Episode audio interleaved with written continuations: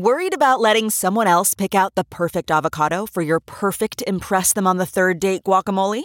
Well, good thing Instacart shoppers are as picky as you are. They find ripe avocados like it's their guac on the line. They are milk expiration date detectives. They bag eggs like the 12 precious pieces of cargo they are. So let Instacart shoppers overthink your groceries so that you can overthink what you'll wear on that third date.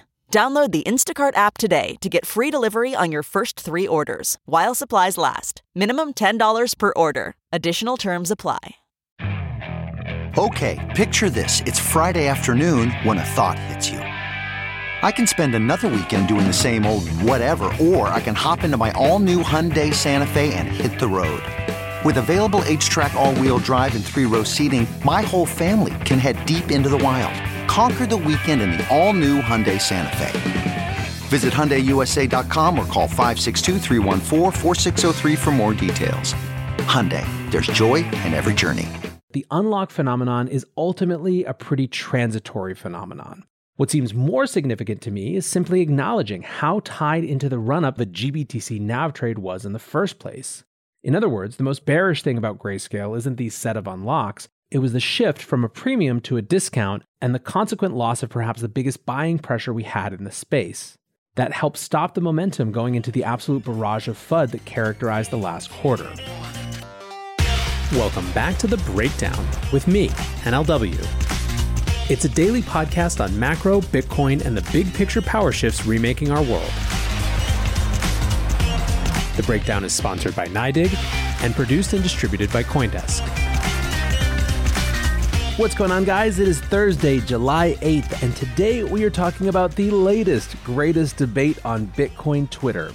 Are the Grayscale Bitcoin Trust unwinds bullish or bearish for Bitcoin?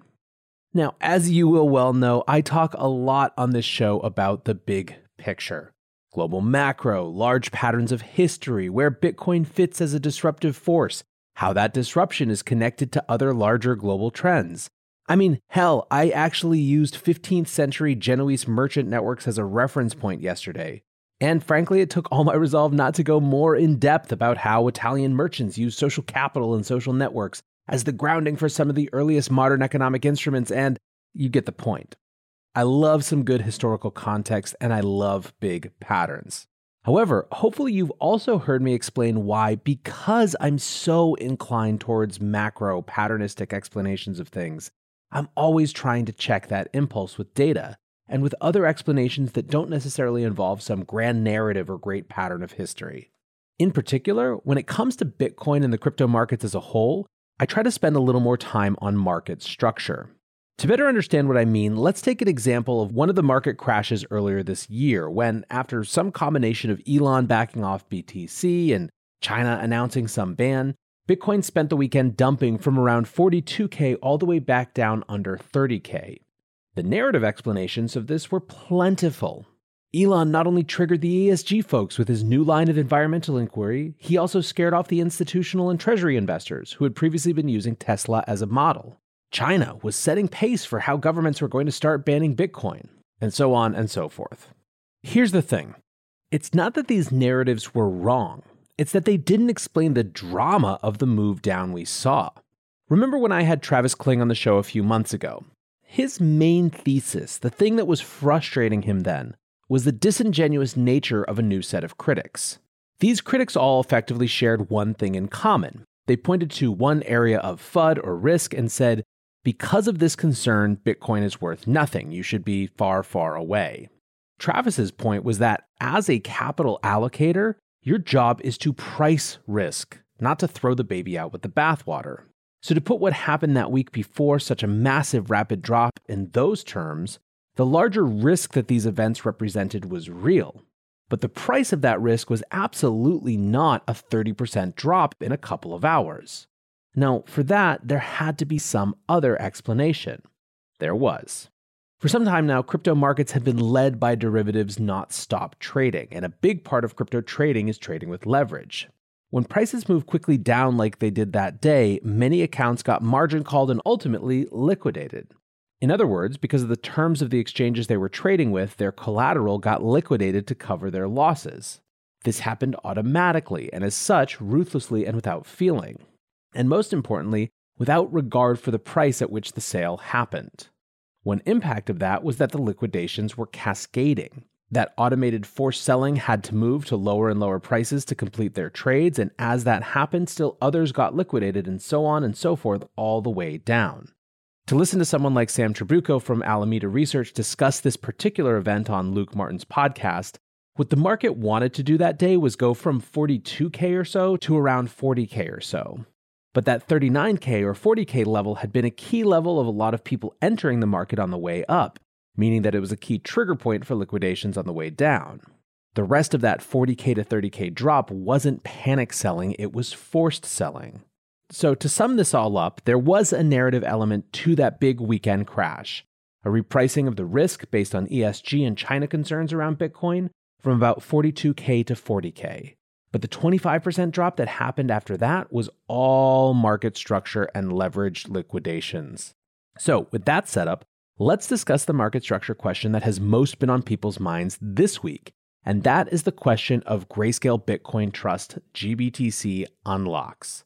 Let's actually return one more time to that Travis Kling interview and let's play his epic list of all of the risks that exist around Bitcoin so much risk present in this. I spent my whole career in traditional investing and I stepped into this thing and I was just like, holy shit, there's risk all over the place in this. There's layers of risk, systemic risk, opaque risk, unknowable risk, whales, miners, tether, tether court cases, podcasts about tether, blog posts about tether from anonymous sources, counterparties, price manipulation, regulation, exchange hacks, custody hacks, user data hacks project hacks, global macro, hard forks, BitMEX death spirals, stop runs, exit scams, other scams, scammers, aggressive market makers, GBTC NAV trade unwinds, SIM swaps, code bugs, Trump tweets, false rumors, true rumors, tech obsolescence, rehypothecation, forced sellers, legal actions, liquidity crunches, market illiquidity,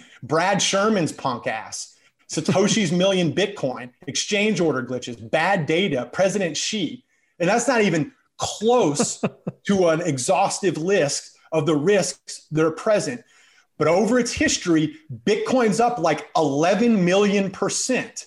So you've gotten paid for the risk that you've taken so far. One in that list that maybe flew a little under the radar then, because this was February 6th, was this idea of a GBTC NAV trade unwind. So, what, pray tell, was the GBTC NAV trade? What is its unwind? And what might it mean for markets? Well, before we talk about the NAV trade, we should talk about what the Grayscale Bitcoin Trust is. However, I suppose before that, a couple of disclosures are in order. The first is that Grayscale is owned by the Digital Currency Group, the same company that owns Coindesk. The second is that I'll use this as a chance to remind listeners that while Coindesk is an unbelievable production, distribution, and sales partner of the show, the breakdown is 100% entirely editorially controlled by me. I own the IP, I make the decisions about the topics, and that was built in from day one into the terms of our partnership. Part of what I appreciate so much about these guys is that they respected that independence right from the get go. So, the point of that is that when I talk about grayscale, it's because it's relevant, not because there's some larger overlapping interest. All right, with that out of the way, back to what the Bitcoin Trust actually is. The Grayscale Bitcoin Trust is one, the biggest Bitcoin fund in the world, and two, the historical leader in letting public market investors get exposure to BTC via a public market vehicle. The way it works is that accredited investors are able to buy shares of the fund directly in daily private placements and then sell them on secondary markets after a six month lockup. The way that the share buying works is that people buy Bitcoin and contribute it to the trust and get the equivalent amount of shares in return. These secondary market shares have the ticker GBTC, and historically, GBTC has tended to trade at a premium to the spot Bitcoin price, aka the net asset value NAV of the underlying. Why? Well, it's simple. Right now, you can't invest in Bitcoin with your 401k, at least not without some instrument like GBTC. What's more, buying and selling Bitcoin directly has implications for custody. There are some institutional investors who want to be able to buy big chunks of Bitcoin without slippage due to crypto exchange illiquidity. There's also tax clarity, which goes back to the 401k argument. The point of all of this is that there are many investors, for many reasons, who prefer to use public market vehicles for at least some part of their Bitcoin exposure. GBTC facilitates that, and historically, that demand and the lack of other alternatives has produced a premium. And this is especially true when markets are rising. Which brings us to last year. After the COVID crash, markets were rising, effectively all year. I've spent plenty of time on the narrative dimension of this. Be honest, how many of you guys can now recite the first paragraph of Paul Tudor Jones' great monetary inflation thesis? But correspondingly, there was something going on that fit more cleanly in this market structure bucket, and that had to do with the GBTC NAV trade. The NAV trade was basically a process by which firms took their Bitcoin and made it instantly more valuable by exchanging it for GBTC shares, which were then worth a premium to the value of the BTC that was exchanged for them. The trade off, of course, was that those shares were locked up for six months, but on paper, those trades were lucrative right out of the gates. There was a lot of this trade happening for a lot of last year. Some were general Bitcoin and crypto bulls who were just taking advantage of this particular arbitrage opportunity.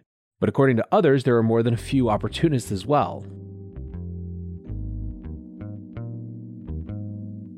One of the most important developments in this space is that community banks, regional banks, and credit unions can now start offering Bitcoin to their customers. That's right, checking, saving, and now Bitcoin. It's all happening seamlessly thanks to a platform by NYDIG that offers institutional grade custody and compliance. They're also the sponsor of The Breakdown. And if you want to find out more, go to NYDIG.com slash NLW. That's N-Y-D-I-G dot com forward slash NLW.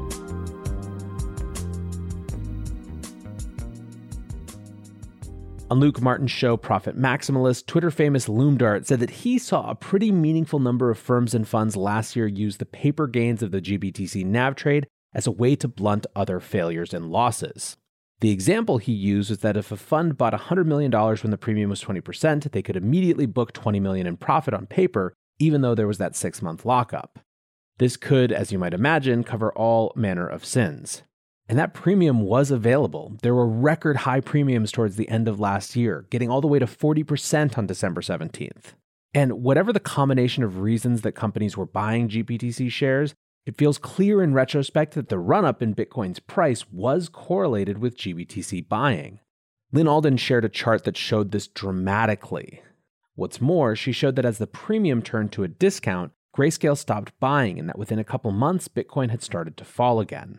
On June 28th, she tweeted, Bears focusing on Tether's impact on Bitcoin over the past year would have probably done better to focus on the grayscale neutral arbitrage trade instead. When new competition resulted in the market taking away GBTC's premium to NAV, the biggest Bitcoin buyer stopped buying. In other words, part of the run up in the second half of 2020 was due to the grayscale neutral arbitrage trade sucking in a ton of Bitcoin. When ETFs and other new ways to access Bitcoin made GBTC less unique, the premium went away, so the neutral arb trade went away. Then, of course, after the biggest buyer vanished, add retail investors pouring into altcoins to euphoric levels, Elon's ESG backtracking, leveraged traders getting liquidated on the correction, momentum traders stepping away, etc. She goes on, the biggest BTC buyer in Q2 2020 was Grayscale. When GBTC's premium over NAV turned into a discount in late February 2021, the neutral arbitrage trade dried up and Grayscale stopped buying. It now gradually sells BTC to fund expenses. Thus, the biggest buyer vanished, and a lot of that was the neutral arbitrage trade. So, as you can see, Lyn's focus here is how the end of that particular trade ended a particular buy pressure that had been key in driving prices up. But this week, that's only been a part of the focus of the discussion. Where Twitter has really been focused is on what happens as the shares that were bought six months ago actually unlock. Will this be bearish or bullish? The opinions are extremely split. In JP Morgan's latest analysis, they consider it a bearish force. They wrote, quote, Despite some improvement, our signals remain overall bearish. Selling of GBTC shares exiting the six month lockup period during June and July has emerged as an additional headwind for Bitcoin. As Coindesk puts it, quote, after unlocking, investors have the option of liquidating their shareholdings in the secondary market. Analysts at JP Morgan foresee investors selling at least some of their shares, leading to downward pressure on GBTC prices and on Bitcoin markets more generally. On June 23rd, Meltem Demirors wrote, One thing we haven't discussed yet the grayscale GBTC unlock schedule is looking really crusty. From mid April to mid June, 139,000 Bitcoin worth of shares have unlocked. There's another 140,000 Bitcoin worth of shares that will unlock through the end of July. Yeesh. Ben Davenport pointed out on Lyn Alden's thread that it wasn't just that Grayscale had stopped buying Bitcoin. He said, Spot on, and it's actually worse than that. The negative premium causes new marginal buyers of Bitcoin to be more attracted to buy GBTC than to buy spot, since discount will eventually close upon ETF conversion. What he's referring to is the fact that Grayscale has signaled their commitment to transform the trust into a Bitcoin ETF. And at that point, there will no longer be a discount or a premium. It will just mirror the price of Bitcoin, which means, in effect, this discount is just a discount on the eventual price of BTC. Celsius's Alex Mashinsky made a similar point, saying one, GBTC discount will increase to as much as 25%. Two, funds that will want to capture the ARB will short BTC and buy GBTC at the high discount. But as I said, there is not consensus about this. Lark Davis wrote an entire thread with more than 3,000 likes about just how wrong this perspective was. He tweets Later in July, starting from the 13th, Grayscale will begin the unlock of around 41,000 Bitcoin worth of GBTC shares. But WTF does this actually mean, and should you be worried? One, FUD in Chief JP Morgan is saying that it will dump Bitcoin to 25K. I tend to never believe what these criminal financial terrorists say as a rule of thumb. The single biggest one day unlock in July will be 16,244 Bitcoin worth of shares on the 18th. The Bitcoin for these shares were locked on January 18th. You may notice I keep saying shares. This is because no spot Bitcoin is being released to market. Instead, it is GBTC Trust shares. Grayscale investors are forced into a six month lockup, and the investors from January are now getting their shares. So, will the share unlocks cause a catastrophic price crash for Bitcoin? Let's look at the numbers. No spot Bitcoin being released to market. I can't emphasize this point enough. Here are some curious points to consider. There are around 35k Bitcoin of shares unlocked June 20th to 23rd, during which Bitcoin also dropped 20%.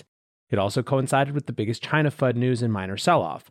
Want some more interesting numbers? December 19th to 21st saw 15K Bitcoin shares released. Price dropped 10%. Big releases in early February had no negative effect since Tesla and Musk forced the markets higher.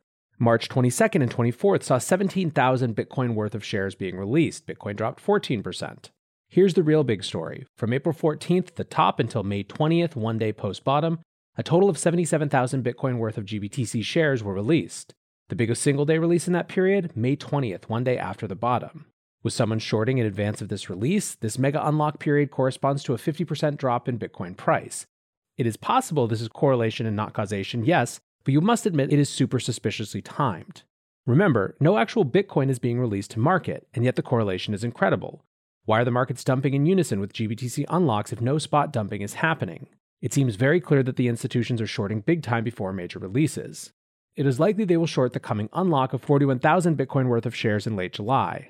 Final thoughts. In theory, a GBTC release should have no market impact on spot prices, but this market, like all markets, is massively manipulated, and the GBTC product is too complex for most investors, so it allows manipulators to prey on you by spreading misinformation. The good news is that after July, there won't be any more big GBTC unlocks anytime soon, so August will likely be quite bullish as the effect of the institutions shorting GBTC releases subsides. What am I doing? Same old, same old. Buying Bitcoin on a regular basis, and if the manipulators drop it in late July due to this malarkey, then I will buy more. So, as you can see, Lark has some theories around manipulation in the market, but either way, he's not really worried. He sees this as, if anything, a transitory temporary phenomenon. Willy Woo also had a thread on this. He wrote JP Morgan is bearish on the GBTC unlock coming up. Here I'll go through the inner working so you can make up your own mind. There are two impacts, one bullish, one bearish. The key is in how they interact. In my opinion, it'll be immediately bullish. Grayscale is a unique product. It's designed as a black hole that sucks in Bitcoin. No Bitcoin ever leaves the trust apart from Grayscale taking its 2% management fees from the holdings. This is the only way to reduce the GBTC inventory. How does GBTC increase its holdings? They allow accredited investors to add BTC into the trust holdings in return for receiving shares in the trust, which normally trades at a premium to BTC. This is the so called carry trade. It's historically been a lucrative trade. At times, the premium has traded at over 100% to the underlying BTC in the trust. The only catch is you have to hold your shares for six months before you can sell them. The upcoming GBTC unlock we are referring to are these shares unlocking and being available to be sold for cash. There are two impacts on the markets. One, derivatives.